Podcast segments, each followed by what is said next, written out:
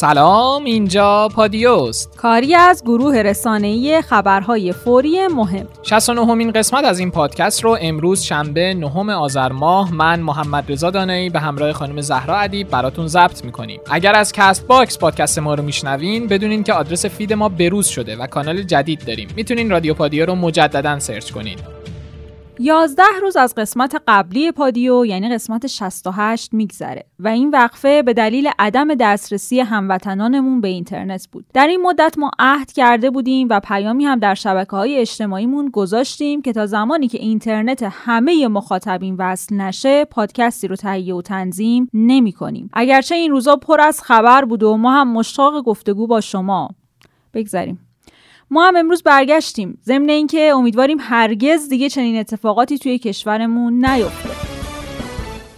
خب ابتدا مروری داشته باشیم بر اخبار مهم بنزینی چند روز گذشته. تقریبا پانزده روز از افزایش قیمت بنزین میگذره. بر اساس مصوبه شورای عالی هماهنگی اقتصادی سران سه قوه، از ساعت صفر روز بیست و چهارم آبان ماه سهمیه بندی بنزین برای تمام وسایل نقلیه بنزینسوز اعمال شد و به این ترتیب بنزین سهمیه‌ای هزار و پانصد تومان و بنزین آزاد هم سه هزار تومان شد. اینکه دولت یهویی بنزین رو گرون کرد به نظر من اصلا خوب نبود و درست نبود و باید از قبل به مردم اطلاع میداد. تلاشی برای راضی کردن مردم صورت نگرفت. این طرح اصلاح قیمت سوخت از سمت دولت ارائه شد و ما نقشی تو اون نداشتیم. باید زمینه‌های لازم برای اجرا کردن این طرح فراهم میشد و برنامه‌ریزی بهتری را انجام میدادن. دولت بر اساس قانون چند سال وظیفه داشت نسبت به مدیریت سوخت اقدام کنه، ولی خب تو این چند سال اقدام نکرد. اینایی که الان از زبان مردم شنیدین فقط چند نمونه از جملاتیه که در روزهای اخیر در واکنش به جراحی بزرگی که گریزی از اون نبود از سوی افراد مختلف گفته شده و نمونه‌های مشابهش رو میشه در انواع رسانه‌های مختلف مثل روزنامه‌ها و سایت‌های خبری ببینیم و بشنویم.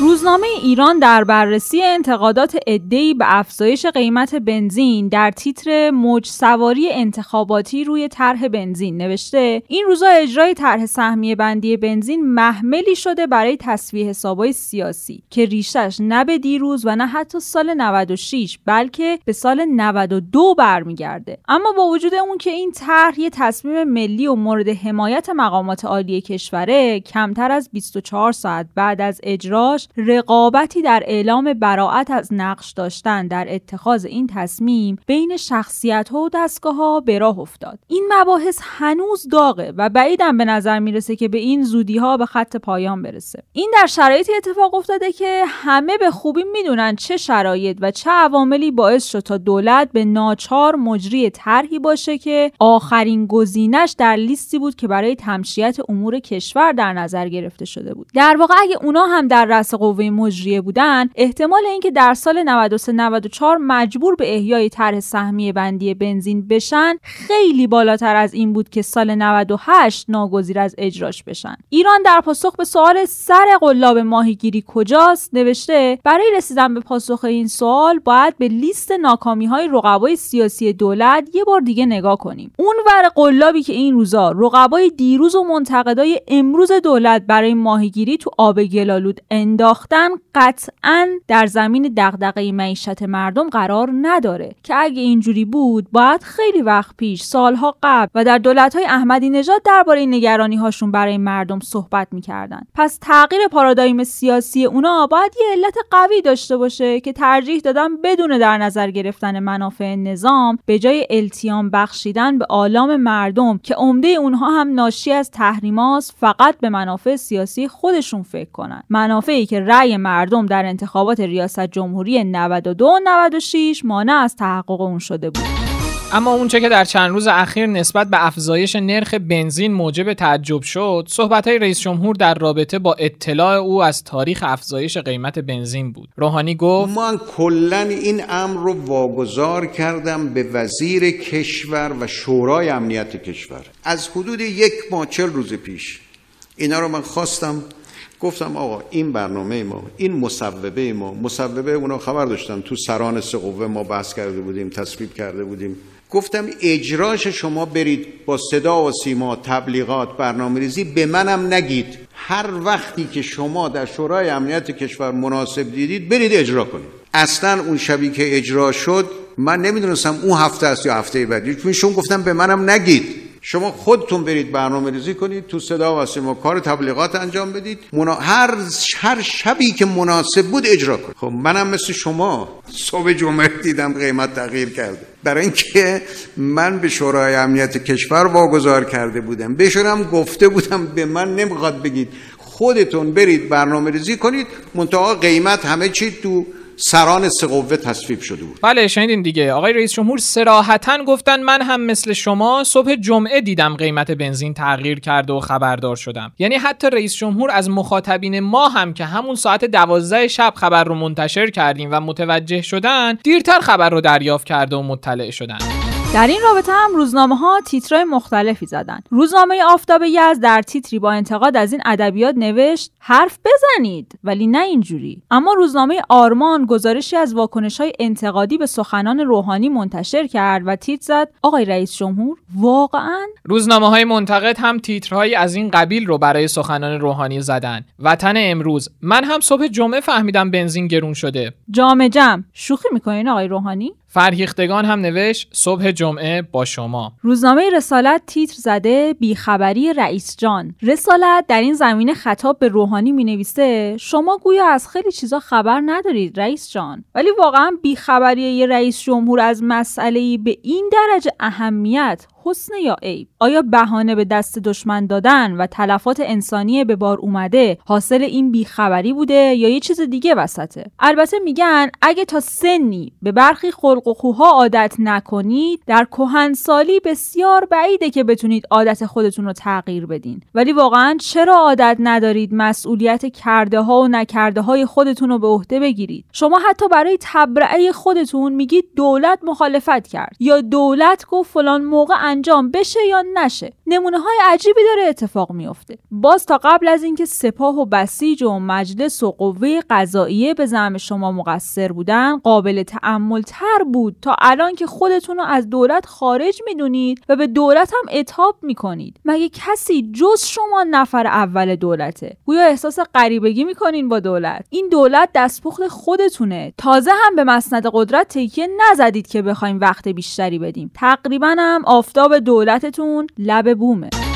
نکنه تو اعتراضای بنزینی هم شرکت داشتید. در این راستا عصر ایران ته یادداشتی به قلم مصطفی داننده نوشته در ابتدا وقتی تیتر سخنان رئیس جمهور رو دیدم گفتم شاید روحانی شوخی کرده. وقتی من خبر رو خوندم متوجه شدم نه، آقای روحانی خیلی هم جدی گفته. دیگه شنیدن حرفایی که روی سرمون شاخ سبز میکنه عجیب نیست. نگارنده خودش رو برای شنیدن این خبر که رئیس جمهور گفته که من در اعتراضات بنزین هم شرکت کردم و به گرونی هم اعتراض کردم خودش آماده کرده بود. باور کنید انتظار دارم مثلا سخنگوی دولت بگه وقتی رئیس جمهور خبر گرونی و سهمیه بندی بنزین رو در روز جمعه خونده تعجبم کرده و به کسانی هم که اطرافش بودن گفته ای بنزین هم گرون شد. چرا رئیس جمهور باید چه این تصمیمی بگیره؟ چرا باید صبح جمعه مطلع بشه که بنزین گرون شده؟ مگر این تصمیم اون و دو رئیس قوه دیگه نگرفتن؟ مگر نمیگن این تصمیم حاصل ساعت‌ها کار کارشناسیه؟ حالا چرا رئیس جمهور حتی دوست نداره بدونه که این ترکی آغاز میشه؟ خیلی دوست دارم علت این تصمیم روحانی رو بدونم. کاش بعد از بیان این مسئله چرای اون رو هم میگفتن. گفتیم روحانی اومده و ما حرفای آنچنانی و تصمیم‌های شبانه نیستیم. اما انگار قرار آقای رئیس جمهور روی احمدی نژاد رو هم سفید کنه. در جریان سفر به آذربایجان شرقی رئیس جمهور بارها از دو کلمه تدبیر و امید برای دولتش استفاده کرد. کسانی که به رئیس جمهور رأی دادن هم به تدبیر او امید داشتن، اما حالا هم از تدبیر دل سرد شدن و هم امیدشون قربونی شده و حسابی هم ناامید شدن. کاش رئیس جمهور در خلوت خودش تدبیر و امید رو با خودش مرور می‌کرد و می‌دید آیا واقعاً این روزها نام تدبیر و امید برازنده دولت دوازدهم هست یا نه.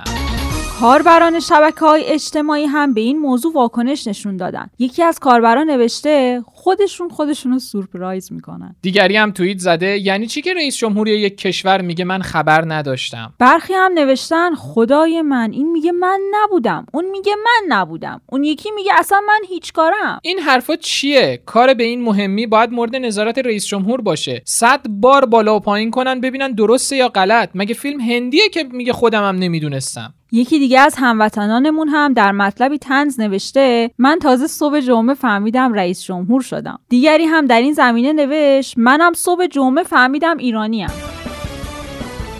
بلافاصله پس از اعمال مصوبه افزایش قیمت بنزین شورای عالی هماهنگی اقتصادی سران سه قوه، دولت اعلام کرد که صد درصد منابع حاصل از افزایش قیمت‌ها و سهمیه بندی به صورت حمایت معیشتی بین خانوارها توزیع میشه. بنا به اعلام دولت، هجده میلیون خانوار و به عبارتی شصت میلیون نفر مشمول دریافت یارانه حمایتی میشدند. نخستین مرحله یارانه کمک معیشت خانوارها از محل منابع مالی افزایش قیمت بنزین، بسته حمایتی بیست و هفتم آبان ماه و سه روز بعد از افزایش قیمت بنزین به صورت نقدی برای بیست میلیون خانوار واریز شد. سه روز بعد از این و سی آبان ماه هم یارانه بیست میلیون نفر دیگه واریز شد و بر اساس برنامه اعلام شده دوم آذر ماه هم یارانه بیست میلیون نفر آخر به حساب سرپرستان خانوار واریز شد. بر این اساس به خانوارهای یک نفره پنجاه و پنج هزار تومان، دو نفره صد و سه هزار تومان، سه نفره صد و سی و هشت هزار تومان، چهار نفره صد و هفتاد و دو هزار تومان و پنج نفره به بالا دویست و پنج هزار تومان یارانه حمایتی جبرانی افزایش قیمت بنزین تعلق گرفت. اما در این میان همزمان با پایان واریز اولین مرحله این حمایت معیشتی دولت برای شصت میلیون نفر، سوالات و ابهام‌های زیادی از سوی گروهی از مردم که به دنبال ثبت درخواست رسیدگی بودند مطرح شد. از جمله اینکه یک گروهی در زمره بازنشستگان یا زنان سرپرست خانوار بودند و تاکید داشتند یارانه حمایتی برای اونا پرداخت نشده. مثلا یکی از این زنان سرپرست خانوار که اتفاقاً بیمه تامین اجتماعی هم داره، عنوان میکنه که من یه خانواده سه نفره دارم، بیمه تامین اجتماعی هم دارم، یارانه نقدی چهل و پنج هزار و پانصد تومانی رو هم دریافت میکنم، ولی یارانه معیشتی که قرار بود از محل افزایش قیمت بنزین پرداخت بشه به حساب ما واریز نشده. بازنشسته‌ای هم گفته من جز بازنشسته‌های کشوریم، یه خانواده سه نفره ایم، برای من یارانه حمایتی پرداخت نشده. این در حالیه که گفته بودن بازنشسته‌ها مشمول یارانه معیشتی هستند. در این بین گروهی هم که یارانه حمایتی رو دریافت کرده بودند ابهامایی رو مطرح می‌کردند، از جمله این مورد که یکی از سرپرستان خانوار گفته من یه خانواده سه نفره هستم اما صد و نه هزار تومان به حساب من ریخته شده، در حالی که باید به ما صد و سی و هشت تومان میدادن. یا اینکه فرد دیگه‌ای گفته ما یه خانواده دو نفره ایم ولی صد تومان به حساب ما واریز شده، در حالی که برای دو نفره ها باید صد و سه تومان میریختن. و فرد دیگه‌ای هم عنوان کرده ما خانواده سه نفره ای هستیم اما برای ما صد و نود هزار تومان واریز شده، یعنی بیشتر از اون چیزی که قرار بوده ریختن. پس از واریز سومین مرحله کمک معیشتی خانوار، وزارت تعاون، کار و رفاه اجتماعی با صدور اطلاعیه اعلام میکنه که تمامی سرپرست خانوارها که در آخرین پرداخت مشمول حمایت معیشتی نشدن و خودشون هم واجد شرایط میدونن، میتونن از ساعت هشت صبح یکشنبه سوم آذر ماه درخواست شماره ملی سرپرست خانوار خودشون رو به کد دستوری ستاره شصت و سه شصت و نه مربع ارسال کنن. اما از صبح روز یکشنبه که امکان ثبت درخواست اعتراض برای گروهی که خودشون رو مستحق دریافت این یارانه میدونستن ولی چیزی دریافت نکرده بودن فراهم میشه، ولی به یک باره این سامانه قطع میشه. به عبارتی در کمتر از یک ساعت سامانه بنا به اعلام وزارت تعاون، کار و رفاه اجتماعی با مشکل فنی روبرو و قطع میشه. فرآیند کار ثبت نام هم چند مرحله ایه و در صورتی که کد رهگیری برای سرپرستان خانوار جامونده ارسال نشه، امکان تکمیل ثبت نام وجود نداره. ولی امروز که هفت روز از مهلت خانوارهایی که مشمول طرح یارانه بنزین نشدن میگذره، عده‌ای از این خانوارهای مستحق مراتب اعتراض خودشون رو نسبت به دریافت نکردن کد رهگیری ابراز کردند. سخنگوی ستاد مشمولین کمک معیشتی دولت هم دیروز گفته که تا حالا پنجاه و هشت هزار درخواست با پذیرش تعهدات چک کردن حساب بانکیشون در سایت اعتراض به عدم دریافت یارانه حمایتی ثبت شده. حسین میرزایی، سخنگوی همین ستاد، درباره علت واریز نشدن کمک معیشتی به برخی از افراد که مستحق بودن هم گفته تعریف استحقاق یه تعریف واحد نیست، چون یه فردی اموال زیادی داره ادعا میکنه مستحقه و فردی با شرایط مالی پایین‌تر هم همین ادعا رو مطرح میکنه. بر اساس شاخصایی که مطرح شده این کمک معیشتی پرداخت شده و کسانی که این پول برای اونها واریز نشده به این معنیه که باید بررسی بیشتری صورت بگیره و بعد از دسترسی به حساب‌های بانکی و در صورت نیازمند بودن پرداخت انجام میشه. حالا سوال خیلی از مردم هم اینه که کمک معیشتی بعدی کی واریز میشه؟ با اعلام زمان دهم هر ماه برای واریز کمک‌های معیشتی، برخی انتظار داشتن که فردا شب دهم آذر ماه مرحله دوم اون پرداخت بشه، در حالی که طبق اطلاع مسئولین اینجوری نیست و پرداخت بعدی در دهم دی ماه انجام میشه. کمپین نه به یارانه، چگونه به یارانه مضاعف رسید، تیتر روز چهار آذر ماه شرق بود. توی این روزنامه نوشته شده در روزهای ابتدایی روی کار اومدن دولت روحانی، اعضای دولت معتقد بودند پرداخت یارانه نقدی باعث خسارت به کشور میشه. به همین دلیلم کمپین نه به یارانه تشکیل دادن که البته این کمپین با دست رد مردم مواجه شد. در دور دوم انتخابات ریاست جمهوری هم رئیس جمهور وعده داد چنان رونقی در اقتصاد کشور ایجاد کنه که هیچ کس نیازی به چهل و پنج هزار تومان یارانه نداشته باشه. اما حالا به نقطه‌ای رسیدیم که علاوه بر یارانه چهل و پنج هزار تومانی، سبد معیشتی با یه اندک تغییری از زمان احمدی نژاد که بیشتر مبتنی بر کالا بود، به صورت نقدی به حساب بخش عظیمی از جامعه واریز میشه. فیلترینگ هوشمندانه مردم تیتر روزنامه صبح نو بود. در اشاره به حذف عده‌ای از لیست دریافت کمک معیشتی به وسیله شاخص‌های اعلام شده از سمت دولت و نوشته این شاخص‌ها اونقدر کلیه که سبب میشه بسیاری از افراد جامعه بدون اینکه از توان اقتصادی بالا یا قابل قبولی برخوردار باشن، از لیست افراد مشمول حذف بشن و با یک حساب سرانگشتی میشه فهمید که جمعیتی کمتر از سی میلیون نفر در کشور این بسته رو دریافت میکنن. اما سوالی که همچنان ذهن اقشار جامعه رو به خودش مشغول کرده اینه که آیا واقعاً همونطور که دولت پیش از این هم گفته بود تمام سود حاصل از گرون کردن بنزین رو به افراد ضعیف جامعه تعلق میگیره یا نه؟ ارائه این سبد معیشتی به افراد مشمول تا کی ادامه داره و سود مازادش به کجا میره؟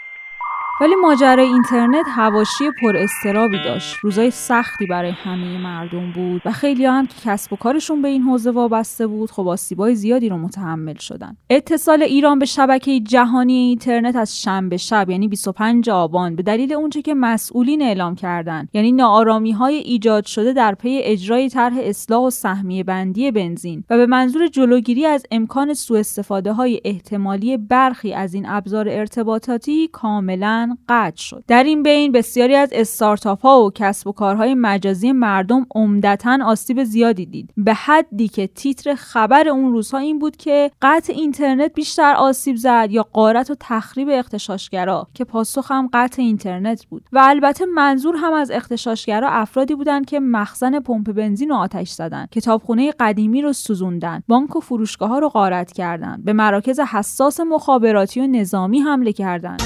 شنبه دوم آذر ماه بود که بعد از هشت روز اینترنت خانگی در بعضی از استان‌ها شروع به وصل شدن کرد. با وجود اینکه اینترنت خانگی استان‌هایی مثل خوزستان همچنان قطع بود، آذری جهرمی وزیر ارتباطات بعد از اتصال اینترنت‌های خانگی در پیامی تصویری به دلیل قطعی چند روزه اینترنت عذرخواهی کرد و سامانه‌ای را برای هدیه یک گیگابایتی اینترنت اپراتورها به مشترکین اعلام کرد. این اعلام آذری جهرمی در حالی بود که هنوز اینترنت موبایل در بسیاری از شهرها وصل نشده بود و تقریبا از روز چهارشنبه ششم آبان ماه بود که کم کم اینترنت ای دی اس ال و خطوط موبایل شهرها به نوبت وصل شد.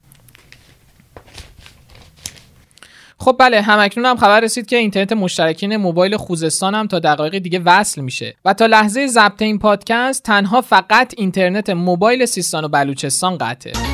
خسارت یک و نیم میلیارد دلاری قطع اینترنت در ایران. روزنامه مردم سالاری با این عنوان نوشته برآوردهای سایت‌های داخلی نشون میده که در روزهای قطع شدن اینترنت اقتصاد ایران یک خسارت نهصد میلیارد تومانی رو تجربه کرده. ولی نت بلاکس، مؤسسه‌ای که به دسترسی اینترنت در سراسر جهان نظارت میکنه، این رقم رو یک میلیارد و پانصد میلیون دلار برآورد کرده. تاثیر اینترنت در بازار بورس، مخدوش شدن وجهه بین المللی، آسیب دانشگاه‌ها از قطع اینترنت و همچنین بهداشت و درمان از مواردی بودند که این روزنامه ضررهای جبران ناپذیر به این حوزه‌ها رو در زمان نبود اینترنت بررسی کرده. در هفته‌ای که بسیاری از خانواده‌ها که عزیزانشون در خارج از کشور هستن، از اونا بی‌خبرن و نمیتونن با اونا ارتباط برقرار کنن. توی دنیای بدون مرز ارتباطات، روزگاری که ماهواره‌ها محدودیت دسترسی به اینترنت رو بی‌معنا کرده، قطع اینترنت می میتونه به معنای مختل کردن زندگی باشه. با وجود مختل شدن یه هفته‌ای در سراسر کشور، آیا کسی میدونه چند نفر شغل خودشون رو از دست دادن؟ کسی میدونه توی این شرایط وانفسای اقتصادی چند نفر دیگه به آمار بیکارای کشور اضافه شدن؟ در این میان هم بعضی روزنامه‌ها سعی کردن در مزایای نبود اینترنت مطالبی منتشر کنن.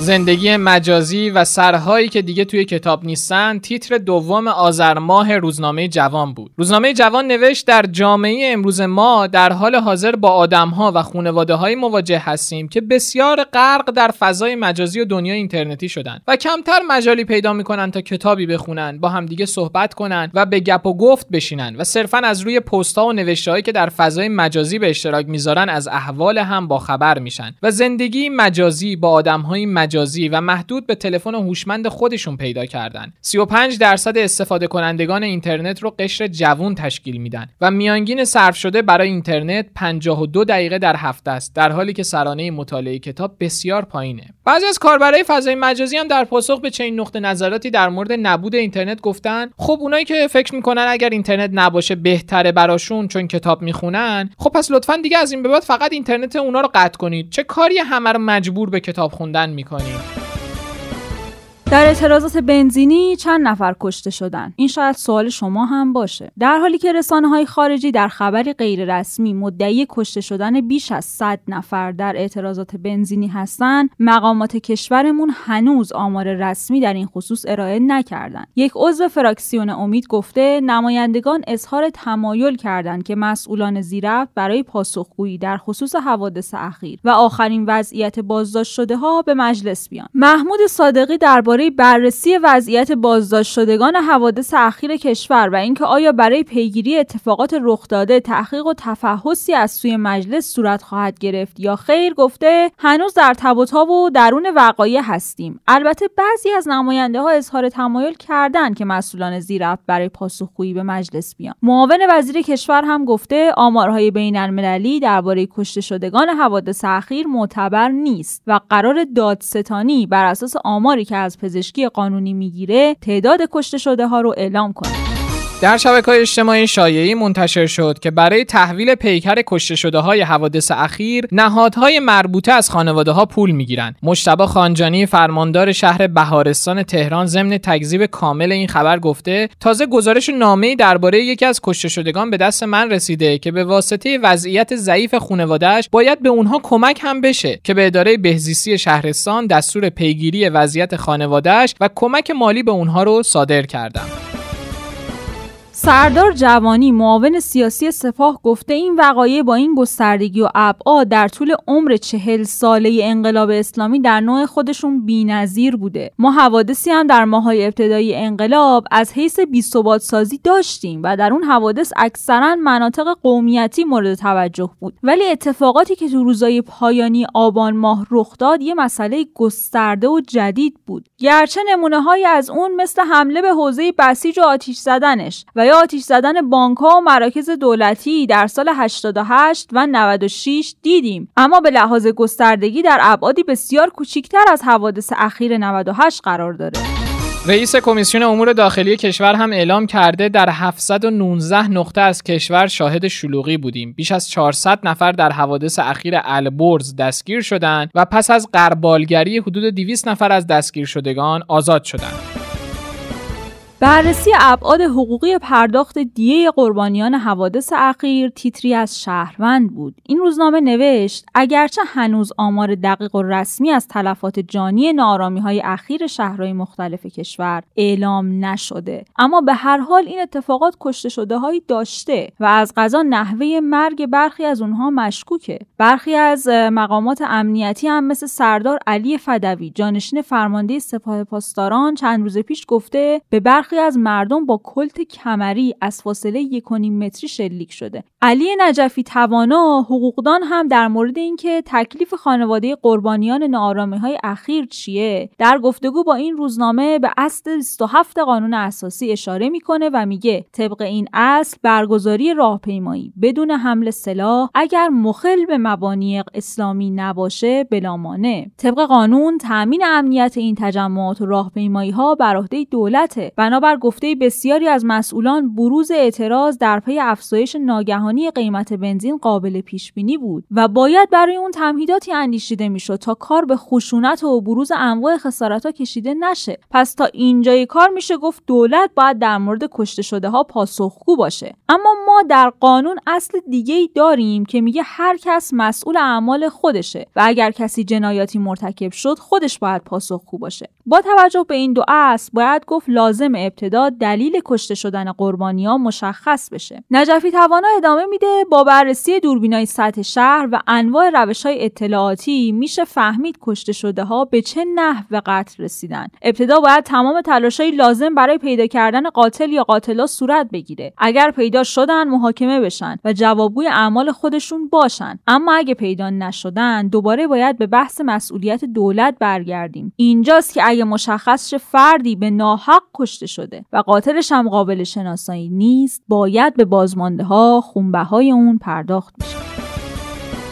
آذره تشکر جامعه شناس هم در گفتگو با شرق با تیتر ریشه اعتراضات بنزینی گفته اینکه شب خوابیدیم و صبح بیدار شدیم یک مسئله مهم مرتبط با زندگی همه ما به میزان زیادی تغییر کرده، این حس رو در جامعه ایجاد میکنه که احساس بیقدرتی میکنیم. این احساس زمانی که به شکل ملموس و مشخصی خودش رو در ذهن و زندگی گروهی از مردم تثبیت کنه ممکنه برخی کارها از اونها سر بزنه. دولت مدرن قرار سازوکار اعمال قدرتش متفاوت باشه. با اینکه جامعه سازوکارهای زیست روزمره مدرن رو داره، اینکه تو به عنوان شهروند این جامعه اطلاعات و تکنولوژی مدرن داری و فرصت برای خودت محقق کرده ای، آموزش وجود داره و امکان ارتقا برای خودت حس می‌کنی، برخی رفتارها رو بر نمیتابی و به اون واکنش نشون میدی. خب بریم سراغ چند خبر کوتاه. محمد علی دجفی در دومین جلسه رسیدگی مجدد به پرونده قتل میترا استاد گفته بنده هیچ قصدی نداشتم و نمیدونستم مجوز اسلحه تموم شده و همون روز تسلیم مقامات اداره آگاهی کردم. باید گوشه چشمی هم به دادگاه عدل الهی داشته باشیم و اینکه نظری از گوشه و کنار تاثیر نذاره. شش کشور دیگر به این استکس میپیوندند. بلژیک، دانمارک، سوئد، فنلاند، نروژ و هلند در بیانیه مشترک ضمن حمایت از برجام اعلام کردند که در فرایند پیوستن به این استکس برای تجارت با ایران هستند. امروز به دلیل آلودگی هوا و شرایط اضطرار مدارس استان‌های تهران، قم، مشهد و اصفهان تعطیل شد. بریم سراغ خبرهای بین المللی که در رابطه با ناآرامی‌های عراق هست. آیت الله سیستانی در بیانیه‌ای با تسلیت به بازماندگان کشته‌های اتفاقات روزهای اخیر عراق و آرزوی شفای عاجل برای زخمی‌ها گفته که مرجعیت عالی دینی عراق بار دیگر بر حمایت از تظاهرات مسالمت‌آمیز و مطالبات بر حق اونها تاکید می‌کنه. آیت الله سیستانی در بیانیه‌شون از پارلمان خواستن که شرایط رو برای انتخابات سالم و پاک که انعکاس دهنده اراده ملت عراق از طریق انتخابات باشه فراهم کنه. بسیاری از احزاب عراقی هم بعد از این بیانیه اعلام کردند که آیت الله سیستانی از عبدالمحدی سلب اعتماد کرده. ساعتی بعد هم عادل عبدالمحدی نخست وزیر عراق اعلام کرد که قصد داره استعفای خودش رو تقدیم پارلمان کنه و به نوشته سایت السومری نیوز او گفته بنابر شرایط موجود و جهت جلوگیری از خشونت ادامه دار و به علت ناتوانی آشکار در سامان دادن به اوضاع از پارلمان میخواد تا در خصوص تشکیل دولت تصمیم گیری کنه. این بود قسمت شصت و نهم پادکست خبری پادیو به سردبیری آقای مهدی هاشمی. جا داره مجدداً تأکید کنیم که از این به بعد میتونین پادکست های ما رو در تمامی اپلیکیشن های پادکست مثل کست باکس، پادکست آیفون، گوگل پادکست، اسپاتیفای و انکر بشنوین. کافیه رادیو پادیو رو سرچ کنین. البته اگر برنامه دریافت پادکست ندارین میتونین در کانال تلگرام رادیو آندرلاین پادیو هم بخش خبری ما رو بشنوین. مثل همیشه ما میزبان صدا و نظر شما در پادیو هستیم. برای همین نظرتون پیرامون اخبار روز رو در تلگرام با اکانت پادیو آندرلاین بیوتی ارسال کنید. خدا نگهدار. خدا حافظ.